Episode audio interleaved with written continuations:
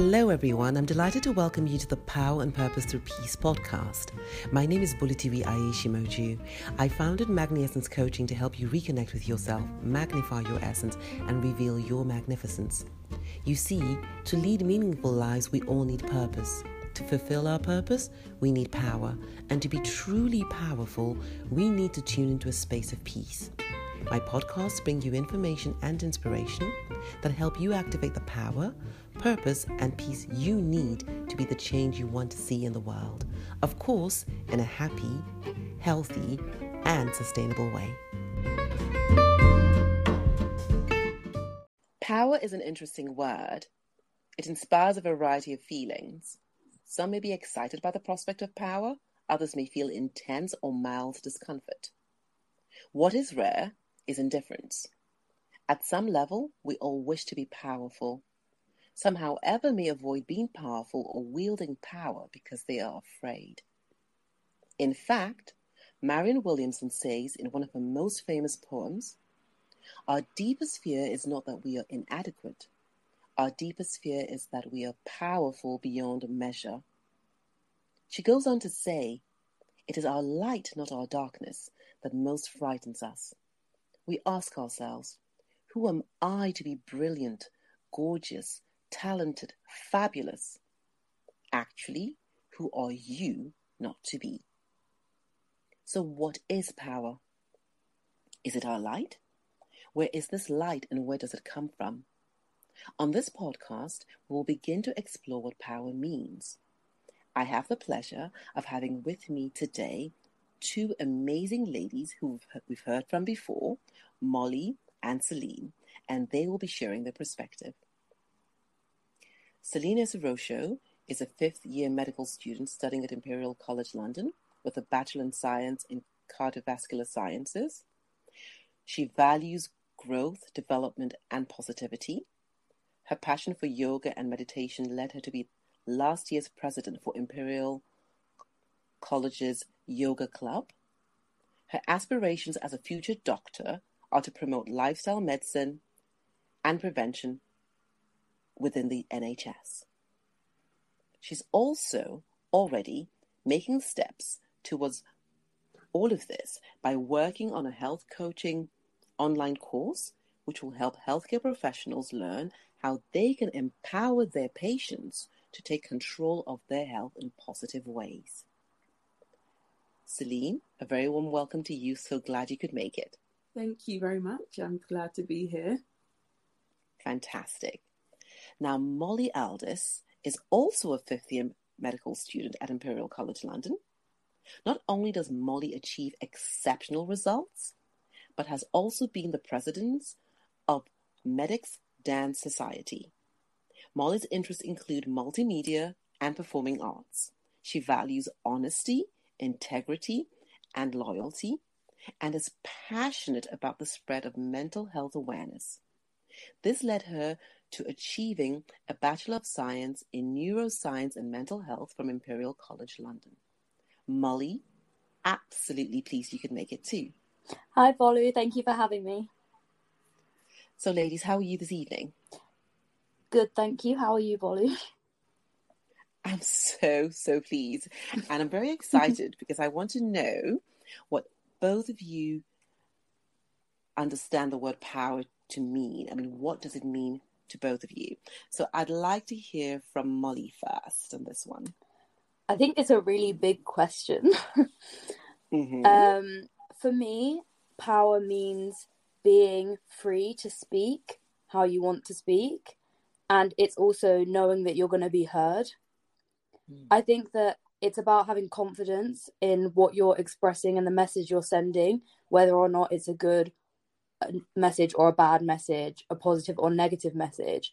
And I think it's an understanding that you can cause change, whether that's a small change for one person, a big change to a nation.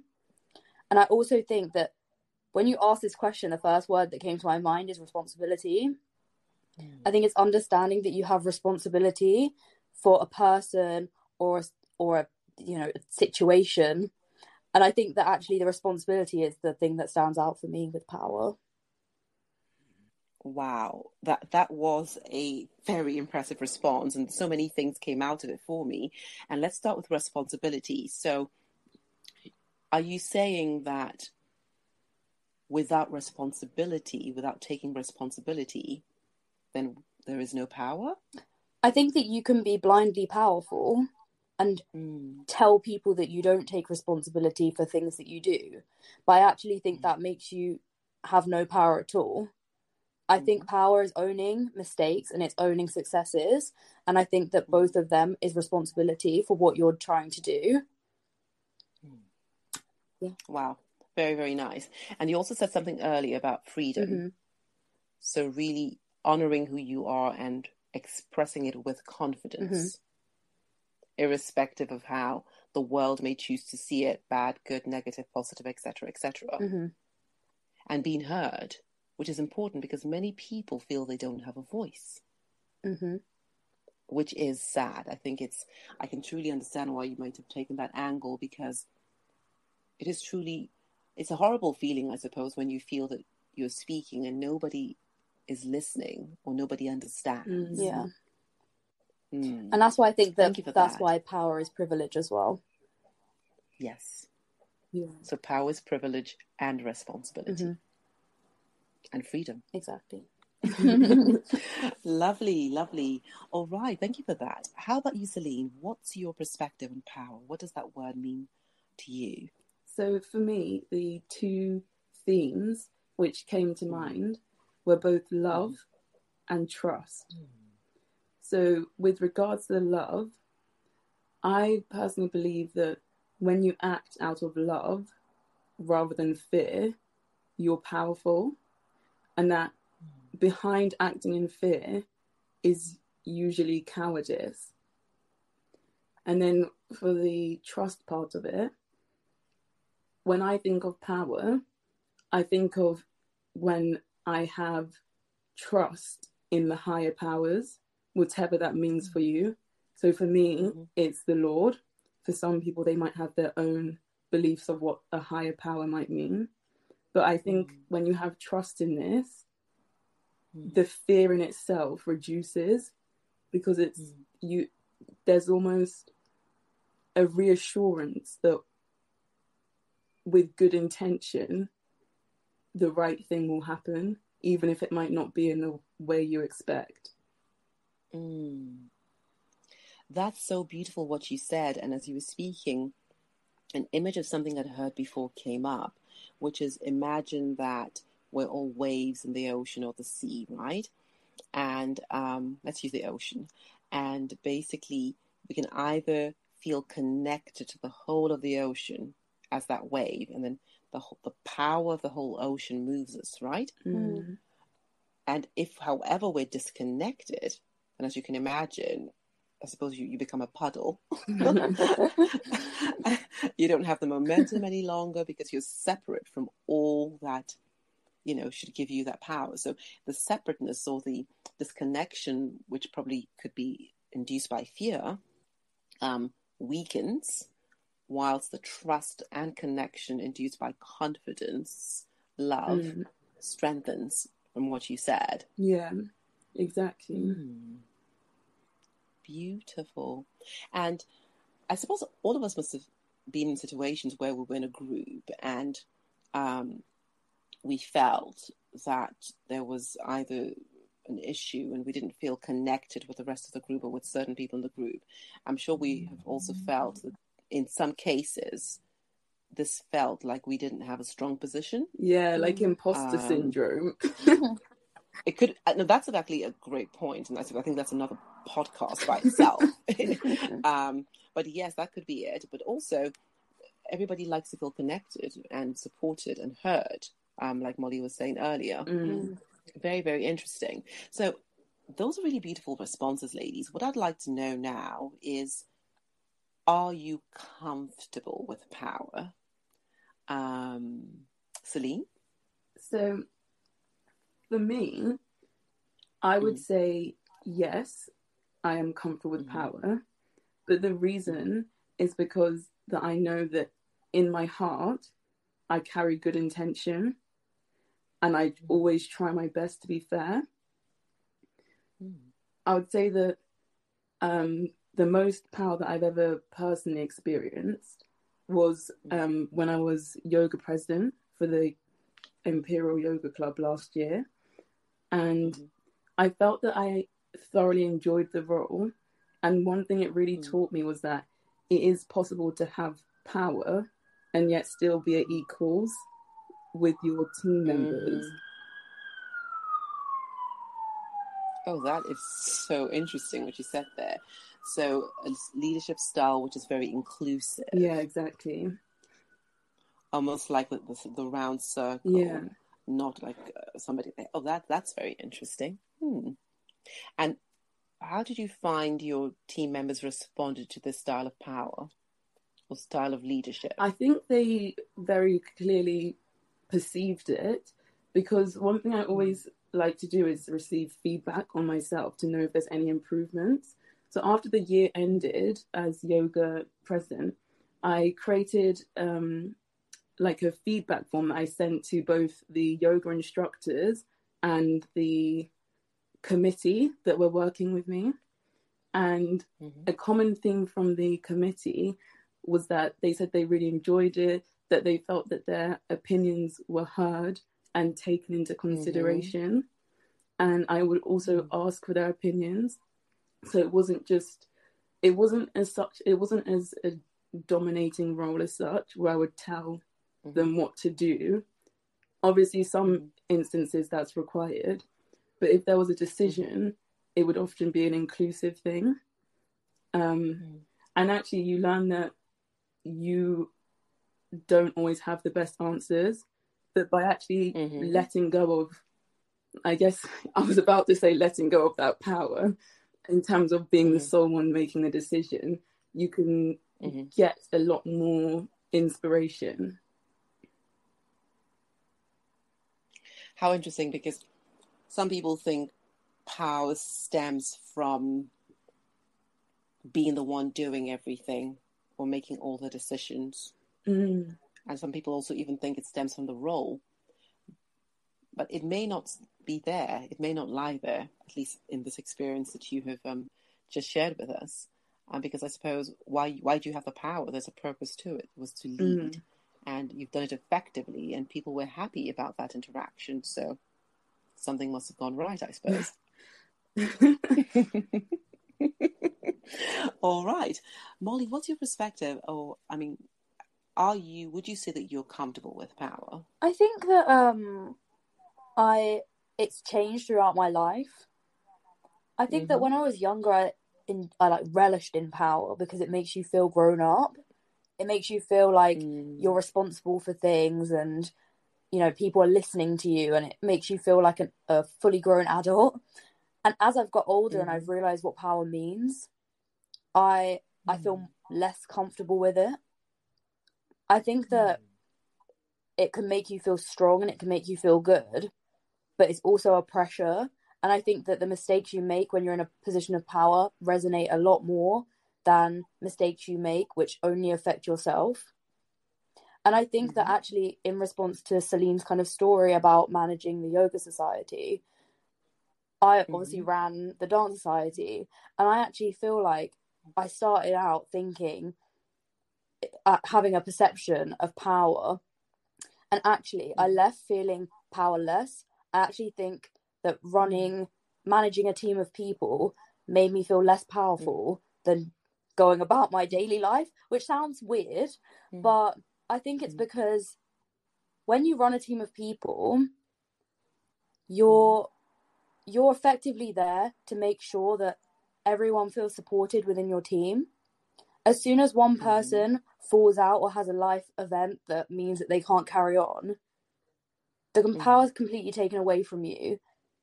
As much as I need that person to make my mm. whatever I'm doing carry on, if they have to mm. go and do something else, ultimately they have no obligation to stay in your team. Mm. And I think that's what I struggled with when I was in a position of power is being able to mm. take the losses and working out what to do next. And I think in situations like that, you can feel powerless.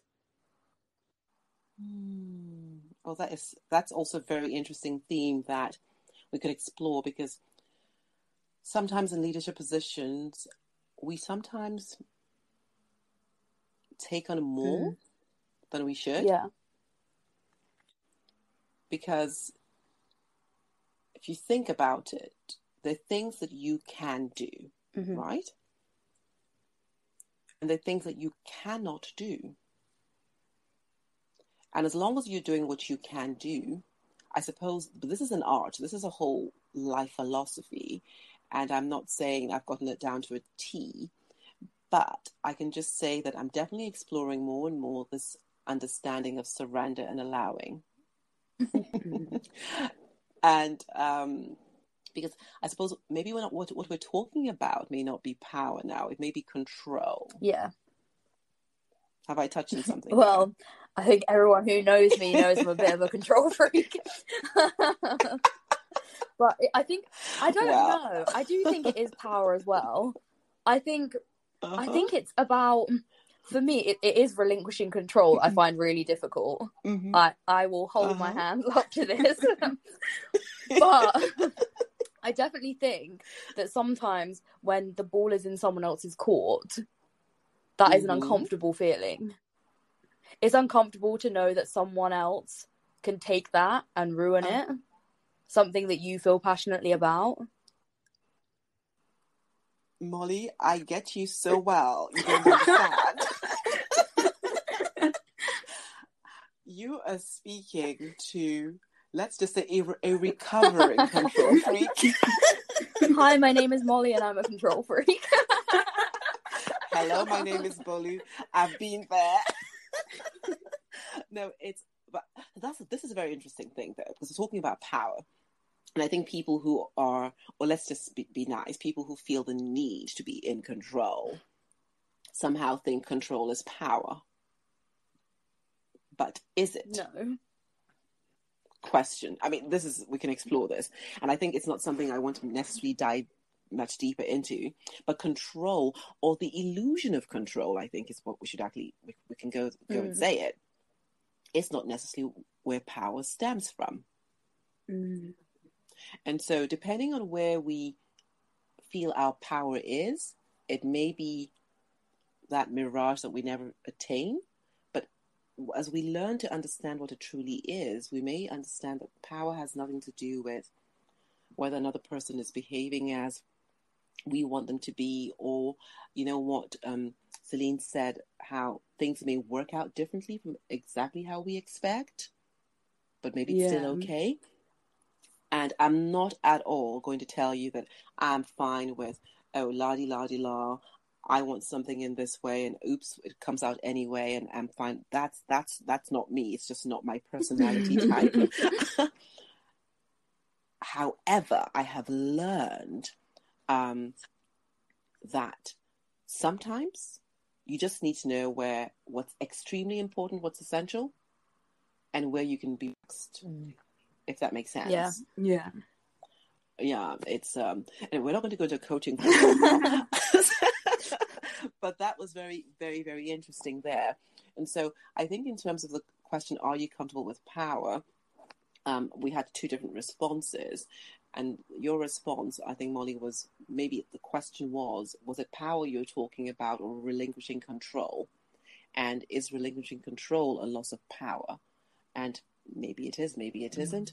Um, we can leave that open, but I think this this podcast is going to actually turn into several podcasts the way it's going. we have quite a few things to look at there. Um, but I think for people who are listening, you may want to examine is being in control required to feel powerful? Um, and if we're, we're, going to control anything or master anything, can we really be in control or master anybody but ourselves? Another question. Um, and if we're working on ourselves of self mastery, um, emotional intelligence, etc., etc., etc., then yeah, then we have all the power. But as soon as anybody else is involved, really, uh, Molly, you're completely right. There's nothing we can do about it. Yeah. Even in a even in a situation where you're a manager, the person works for you, you're paying them, etc anything can happen. I think a great example is this COVID business because think about it. I mean, what what can what can anybody do? Mm. You, we we've we're all being forced to surrender to what's going on and adapt to it. I think that is something that really a lot of people find challenging because they mm-hmm. just have mm-hmm. so so little control over it. Even yes, um, even the people who are kind of putting the legislation in place or the rules in place mm-hmm. also have mm-hmm. little control over because obviously the virus isn't visible. It's not anything that humans are mm-hmm. controlling. Mm-hmm, mm-hmm. Absolutely, but what's interesting there is we do have power because we can we have the power to decide to be grateful or not grateful, the power to complain and moan all day or to find opportunity. Yeah. So again, it's about that internal conversation that we're having um, with ourselves. Um, and maybe the external conversations we're having with each other as well. So, my question, my next question um, is um, to you, Celine, this time. Has there ever been a time when you were not comfortable with power? Um, so I don't, I mean, I don't feel as though I don't think I've been in that many positions of power in general. So I am going to take it back to when I was um, the yoga president. I mean, yes, there is power in terms of myself, but I'm thinking more externally in terms of controlling the more of the responsibility um, aspect that Molly touched upon. So there was one time as the yoga president when I first went in, um, I was reviewing the yoga instructors, and there was one instructor that I felt um, the club should no longer have. So I remember feeling really bad um, relaying this information to the instructor because I don't actually know to what degree on the scale that teaching that mm. class was of value to to the person whether it was mm. that was financially, emotionally, or um, and so I think from that aspect, I did feel quite uncomfortable with that because it was I knew that my action was directly affecting someone else in a potentially negative way. Mm. I, I completely see what, what you mean, which brings back to Molly's point earlier about power and responsibility. Yeah. Mm. Yeah. It's interesting, though, that the both of you associate the word power with positions, if you see what I mean. Mm. Um, some may argue that it's much broader than that, that you don't need to be in a position to feel powerful. Um, but yes, it, it, it just picked you up. You know, actually, that's so interesting because I um, uh-huh. hadn't even clocked on to that until you've mentioned it. Mm. And I'm even mm-hmm. wondering mm-hmm. if it's to do with the fact that we're both studying medicine in hospital. Because I feel like in mm. hospital, sometimes as a medical student, mm. you can feel a bit like lost in the busyness of the environment. Um, mm. because obviously you have junior doctors, then you have a bit more senior doctors, and then you have consultants. So I feel like in that mm. aspect, there's a lot of um, hierarchy. So are you saying you're the bottom of the pecking order? I mean, it does because we're still. I guess we're trainees, so. Yeah, Do you know what's really interesting about the point you just made? Is when I was mm-hmm. thinking about power, knowing the theme of the podcast, I mm-hmm. actually thought about my position in hospital, and I did think like you think, mm. but actually, I looked at myself mm-hmm. as very powerful in a hospital because I mm. think that patients look at you as a powerful person, a powerful presence mm-hmm. that can bring about mm-hmm. change for them. And I think that mm-hmm. that's why I thought about responsibility, is because mm. I see the people who look at me, even if I feel powerless, yeah. they think I'm mm-hmm. powerful. And I think that it's important to act confidently and even if you don't feel like you have power, acknowledging that you do have power in that situation and that your responsibility for the patients that you have um, kind of outweighs your anxiety. Yeah, that is that's kind of how I think about it. So I actually, that is actually Wow. a good point. I hadn't thought about that, and you're absolutely right. Because as a patient, they do put trust. It's a Mm. trust thing because technically their health is in Mhm. your hands. Mhm. Um, but then the other side of it is that as a medical student, we technically don't have any um, power over Authority? the decisions for that person's health because we haven't got our Mm. general medical council certification to say that we're actually a doctor qualified to do that. But then I open up. A, I'm going to open up a question, boy. Sorry to like go Oh, into please lane. do. Please Um, do. but that then opens up the Mhm. question of do you have to Mhm. actually be in a position of power to be powerful because Yes. although we can't do Exactly. anything we still definitely influence change and That's you true. can like for example yesterday in hospital i went to m&s for a patient and i bought her a salad that she wanted to buy but she couldn't go down the stairs to get Mm. Oh. although I made no change to her health, that might have been the best thing that happened for her that day. Yeah, And I think that is- mhm. uh, that is a position of privilege as well as a position of power. yeah, because technically you did have power in that situation to kind of decide what was going to happen with that woman Exactly. if she would have the lunch that she wanted or not. Exactly. And- And, yeah. I think that that's what I mean is like you don't actually have to have power and be able to like cure the world to actually be powerful. Yeah, Well, I, I I'd say that you do need power, but you decided to use your power to make somebody's day brighter. What you may not need is Mhm. authority. Because what you're talking about in a hospital or in any organization is the hierarchy, and with hierarchy comes responsibility and a certain authority, etc., etc. But and many people don't realize this. Of course, of course, there are consequences. But the CEO can tell you to do something and you refuse. You say no. You may get sacked, true, or there may be consequences. But technically, except it's in a, I suppose, kind of weird environment, the person cannot force you. Mm-hmm.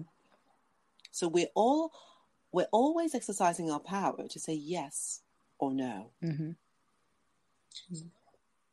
So never forget it, ladies. You all you have the yes, power we do. to to inf- to influence people, to to change people's days, to ask questions, to choose to see things in a certain way. What you may not have right now, and which is probably normal because you're not yet completely qualified, is the authority. Yeah, So nobody needs to listen to you, but they may listen to you if they like the way you're saying it, if it sounds smart, if they like you, etc., etc., which has nothing to do with your rank, but everything to do with who you are and what you're yeah. saying. Your power I feel like it's to do with respect as well. When someone Mhm. respects you, um, I feel like that in a way is Hmm. giving a form of power to someone. True. That's also, but this is also interesting because you ladies have talked about power on different occasions as how people are perceiving you, respecting you, seeing you as, you know, trusting you, etc. But this is probably something we could discuss some other time as well, which is does power come from outside or does it come from Mm. inside? It's a question. Are we given the power or do we decide to take it and to use it, to stand in it?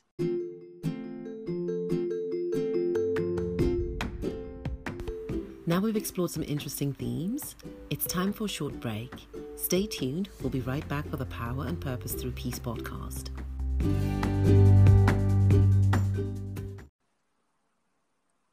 Now, I would like to explore the relationship between power and peace. So I'm sure you all know Mahatma Gandhi. And he said, The day the power of love overrules the love of power, the world will know peace. Now, this is very powerful. I, I find that quote just incredibly inspiring. I'd like to know your thoughts on this. Let's start with Molly. I think this quote is quite big. um, I think It it, says so much. um, Mhm. I think that when I hear this quote, um, what, as you've said, that our, mine and Celine's minds have gone directly to authority, Um, mm. As soon as I hear the word power, I think of powerful people. I think of, you know, mm-hmm. Donald Trump, Boris Johnson, you know, all them big politicians and businessmen. And, mm-hmm. um, and I mm-hmm. think that then it makes me think, oh, this could never be, you know, feasible that this would ever happen. You know, that the world would ever know peace mm. if these are the people that are in power. And not everyone, of course, we have good people in power. Um, mm-hmm. but I, then I, when I think about it more, I realize that I'm thinking too large scale, and I actually think that mm. you, if you're a sibling, a parent, a friend, you have power on people around you because people ultimately respect mm-hmm. you and love you. And I think that in times mm. where you have real turmoil in your life or a really horrible situation like a loved one passing away your family come together and in love extraordinary things can happen. And you know miracles can happen. And i think that mm-hmm. that i would like to think that that's what gandhi is saying in this quote that mm. that love on a small scale can have big impacts and it's not necessarily convincing the dictators to stop dictating and to love a bit more. It's actually finding love in your community and then you will feel powerful.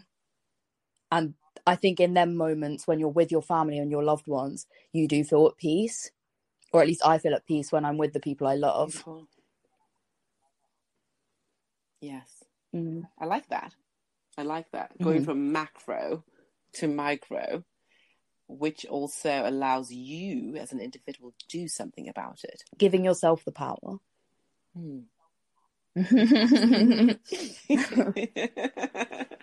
Absolutely. All right. Celine, what are your thoughts on that quote? Um, so there, there, are two themes of the power of love and the love of power. Mm-hmm. When I think of mm-hmm. the power of love, it, um, giving comes to mind and mm. humility as well. But when I think of the love of power, I think of ego and someone mm. and arrogance. Um, so for me, it's just a complete. They're just at the complete opposite ends of the scale, and one brings a beautiful picture, and the other one, yes, the person might feel good and and have that ego, but at the consequence is because they're making someone else potentially feel belittled. Yeah, so mm. that was what came to mind for me. Interesting there. So for you, power of love is about giving, and love of power about ego and we could say when we're egoistic, then we are probably about the I ourselves and probably more into taking and acquiring yeah, exactly. than giving.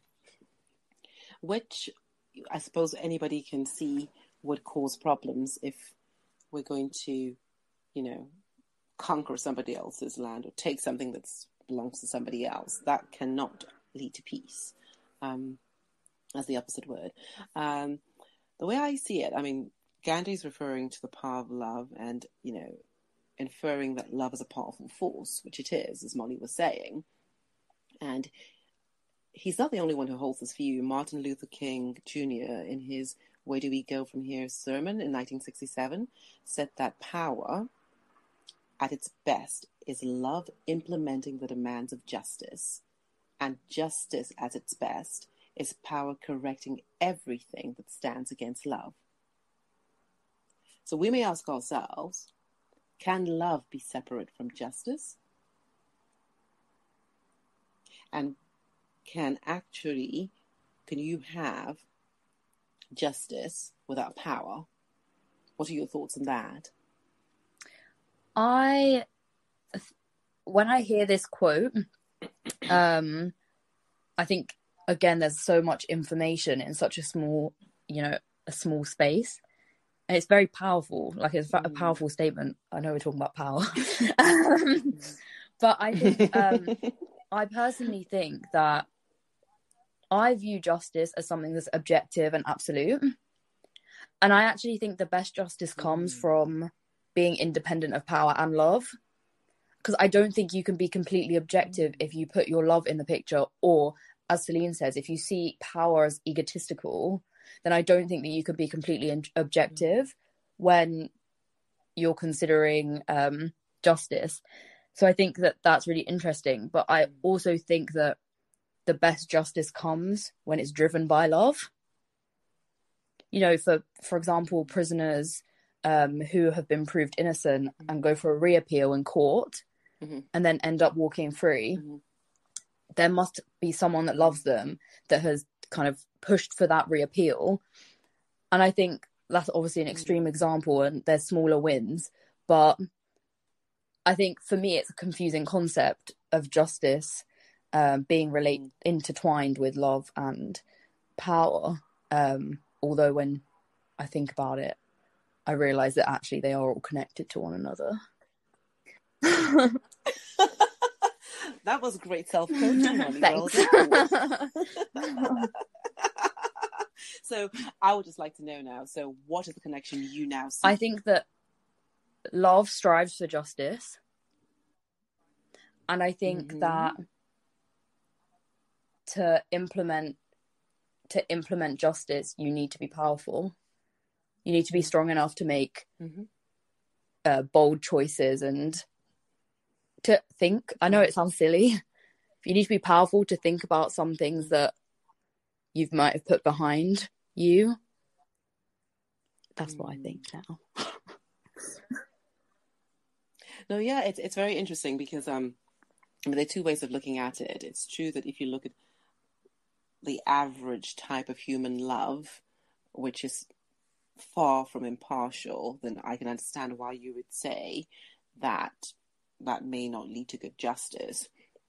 Um, but I believe that in this quote, the love that Martin Luther King Jr. was talking about was probably mm-hmm. a greater love, which is all about equity and um, giving each person what they needed. And you know, the fact that some people say justice, well, not some people, it is said mm-hmm. justice is blind.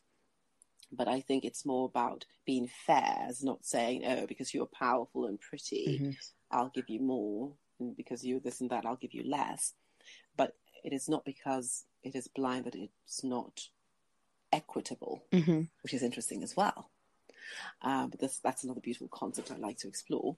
But yeah, so what are your thoughts, um, Celine, on that? Um, so it follows on. It's quite similar to what you were just saying now, because um, I was thinking mm. back to what actually is love, and part of my mm. interpretation of love is being you're essentially it's not necessarily making someone's life as comfortable and as easy for them as possible but it's more about thinking mm. what is best for that person to bring about the the mm. The best development or make them a better person, which may not always be making mm. their life as comfortable as possible.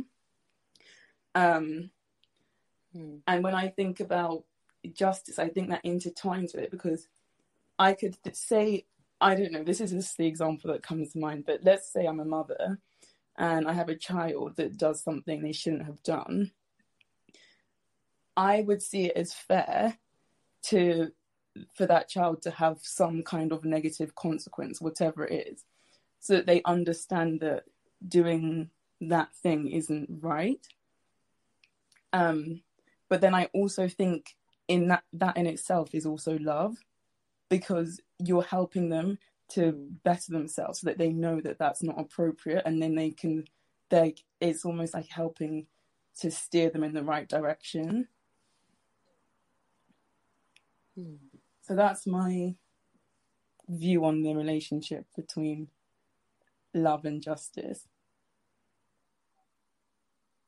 all right thank you very very much for that um, so what's interesting is that we live in, of course, unprecedented, unprecedented times. And some people are being praised for heroism and for visible acts of service, and that's really great.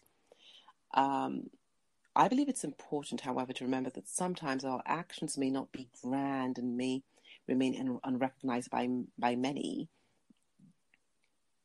We should, however, now remember the words of Leo Buscaglia, and he says, "Too often we underestimate the power of a touch, a smile, a kind word, a listening ear, an honest compliment."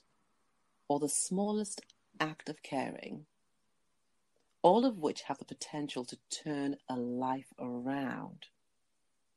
So, are there any experiences that you'd like to share? Um, so, uh, so I I grew up in a smaller town and then came to London for um, for my university, and often in London mm-hmm. people joke about being a Londoner and basically the mm. connotations of being a Londoner is someone who is kind of so focused they're just going about their own life like they're just they have almost tunnel vision to get from point a to b or complete this then this then this on their own checklist and so often when you walk in the street mm.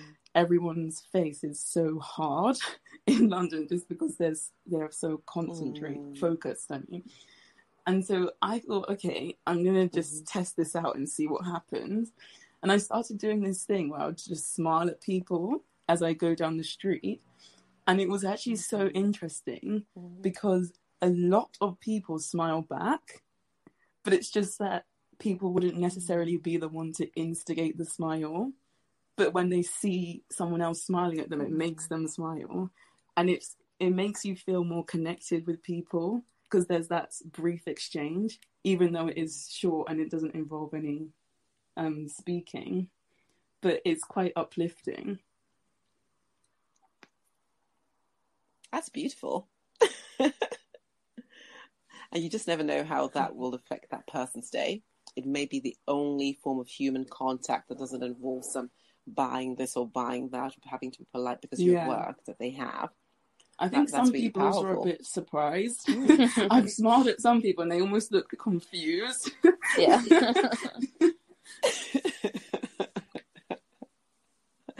yeah.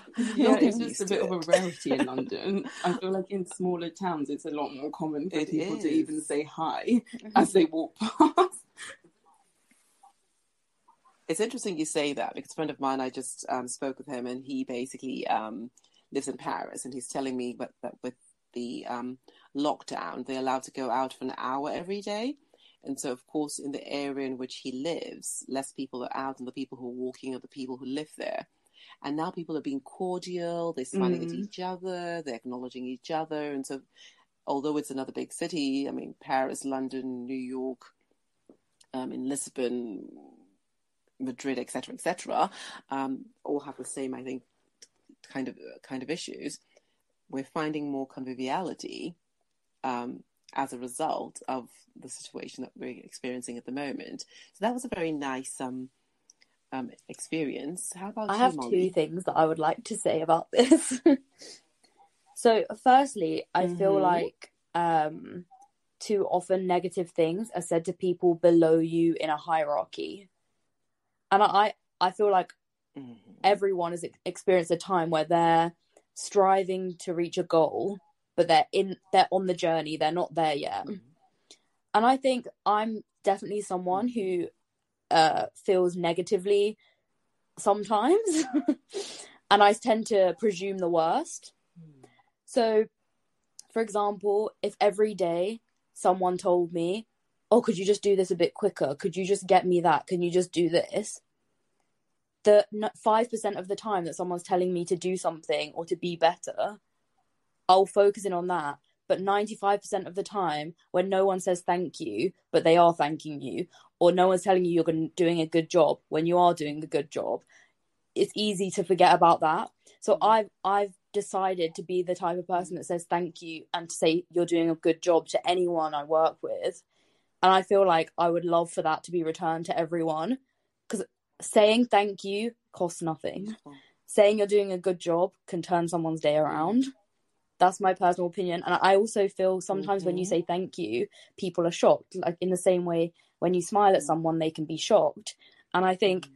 why should anyone be shocked? Mm-hmm when someone is, shows gratitude. Mm. Um, if someone gets me a piece of paper, mm. why would I not say thank you? Yeah. If someone says they'll do a job for me because they know I'm stressed, why would I not say thank you? Why would I not say that you're doing an mm. excellent job? I think it's a very weird thing that we've normalized. Mm. And I'm all for being yes. more positive now. Mm. and the second thing I would like to say Beautiful. is I mm-hmm. when I was in high school, years back, uh, I was under a head teacher that decided he didn't agree with elitism, which obviously is great. And I think that everyone in school should be given the same opportunities. However, mm-hmm. he would have an awards evening for sports stars in the school. He would have an awards evening for the arts stars of the school.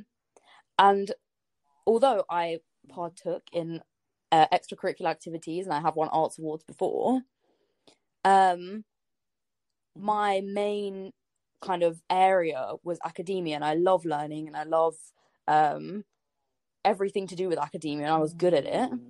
And but for my whole life I was never awarded for that because my head teacher disagreed with elitism in school. And I think I grew up with the idea that academia isn't a talent and academia isn't something you should be proud of because everyone gets the opportunity to be good at academia. But actually, it would have taken one mm. person to say to me, "Oh, you're actually really talented at that," or "Oh, well done for working so hard." That's mm. all I hmm. needed to feel like I wasn't an untalented person, and it came to getting into university to realize that actually it's mm. you know it's impressive to be where you are and i just think that mm-hmm. it's strange how one comment could have changed my outlook for the kind of nine years or however long you're in school mm. for. Um, no one ever said it, and I think that wow, you know, my love language is words of affirmation, so I need to hear it. um, mm. And so, yeah, I think it's really interesting how words have so much power and weight, and the power of positivity mm-hmm. also is massive. And you don't need to be telling someone all the time that you're amazing. And I don't I don't think that anyone would, unless I could hire someone to do this. Shout out to anyone listening to follow me around all day and tell me how great I am. I, it could literally take one person a year telling me I'm oh, like I'm doing a good job, or telling me that I'm getting to where I need to be. That could change. Mm. It can change your life. like, yeah. That's amazing. Oh my goodness. I love what you just shared because from what, what I mean, I'll just you obviously experienced some level of pain and you've decided that oh you don't want anybody to experience that and you're going to do something about it by saying thank you showing gratitude etc etc and um and that's really really beautiful because not everybody does that. Some people turn their pain into being victims and all sorts of things and they never it never becomes anything positive. And you're so right. I mean we should we should use our words to uplift others but I'd say this the first person we need to learn to uplift is mm. ourselves. Mm. And we may need to want to watch the words we're using to describe ourselves. Um, that that's that's that's brilliant, Molly. Thank you so much for sharing that. and, and, by the way, I think you just invented a new job. So if anybody wants to go for the, and you know, the thing is, the person doesn't even need to be there. They can just call you every. You I mean, voice notes say, are also okay. Phenomenal. Absolutely. You write a job description. I, I think you, Absolutely. this is a new job opening here, and I think some people you know, will be very um, good at it. Actually, when you were just saying about the first person that we need to uplift is ourselves, I thought I just wanted to um, mm-hmm. mention this because when I found out, I was very shocked. So it turns out that on average, every mm-hmm. person mm-hmm. has mm-hmm. something. I think it's between like mm-hmm. sixty to eighty thousand thoughts a day, and also on mm-hmm. average, Mm-hmm. I think the statistic was 80% of those are negative. And when I found that out, I was like, no, that can't be true. Like, that's just not true. Mm. And you start paying attention to things mm. and you realize that actually, even if it's like mm-hmm. something really fleeting, like, oh, why is it not sunny today? Mm-hmm. or some or mm-hmm. anything. Mm-hmm. Um, you start realizing that actually there are some negative things that seep in you don't even realize because they've become so normal. And I think mm. hearing that um hearing that uh, statement really made me aware and more conscious of that. Because mm. also, eh, sorry, the, the reason I mention that is because sometimes negative thoughts are also about yourself. So it's good to be to be wary of that too. This is going to sound really silly, what I'm about to say, but please allow allow me for a second. So uh, we're very. I'm a big fan of RuPaul, and I know this is going to sound silly, but he mm-hmm. says at the mm-hmm. end of every Drag Race episode that if you can't love yourself, how in the hell are you going to mm-hmm. love somebody else? and that is true. That's right. That's right. But you know what? I'll add to that. Um, there's, a, there's, a, quote I read recently, and I can't. I'm just not. I'm just not going to try and quote it exactly. But basically, it was along the lines of we'll only accept as much love mm. as we're able to give ourselves. And so if you love yourself at only 20%, I'm just giving this It's just an analogy, then and anybody tries to love you more, you will resist it at some mm. level. You'll sabotage it. You'll be like, ooh, uncomfortable. That doesn't that doesn't sound right. I'm an imposter. True. So this thing about learning to accept our power, accept who we are, honor where we're at, be kind and compassionate with ourselves, love ourselves even though we're not perfect because nobody is, is actually probably the most important transformational tool ever. And another thing I've been, let's just say, grappling with, playing with for, over the last few weeks is this idea of when we say we don't like somebody or we don't like this and that external to ourselves um, are we not projecting something about ourselves we don't like on somebody onto somebody else because we can't see it in ourselves? It's too painful. Have i have i said something out no, of space No, i think it's good food for thought. It's good for food for thought. And it, it's something that's quite interesting as well because and the, once you recognize thinking oh my goodness so i need to go inwards and maybe I'll stop seeing it outside of myself. Yeah. Once I've resolved it inside of myself, or once I've said, "Look, this is how I am," and I'm okay, and I forgive it. It's okay to be like this, and mm-hmm. it probably irritates us less when we see it in other people. Um, so yes, it's it's just very interesting. So, ladies, this has been absolutely fascinating. I think both of you will certainly be back on this podcast. There's so many themes we need to explore. Um, and I'm certainly not forgetting the new job. You can send your CV to Molly. Are you making Please your do. no, absolutely. Well, I'm very, very happy to get, gather the CVs and we can do a little bit of an interview. because as we as we we now all know, Molly will be a very happy person. Brighten someone's day. exactly, exactly. So, um, everybody, um, I'll simply like to say that um, why don't we now use our power in a way that does turn a moment, an hour, a day, a week, a month, a year, or a lifetime around? If this becomes our purpose, we will find so many ways of fulfilling it.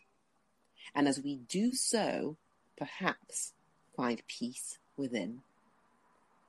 Ladies, it's been a pleasure to have you on this podcast today. Much. Thank you both. See you very soon.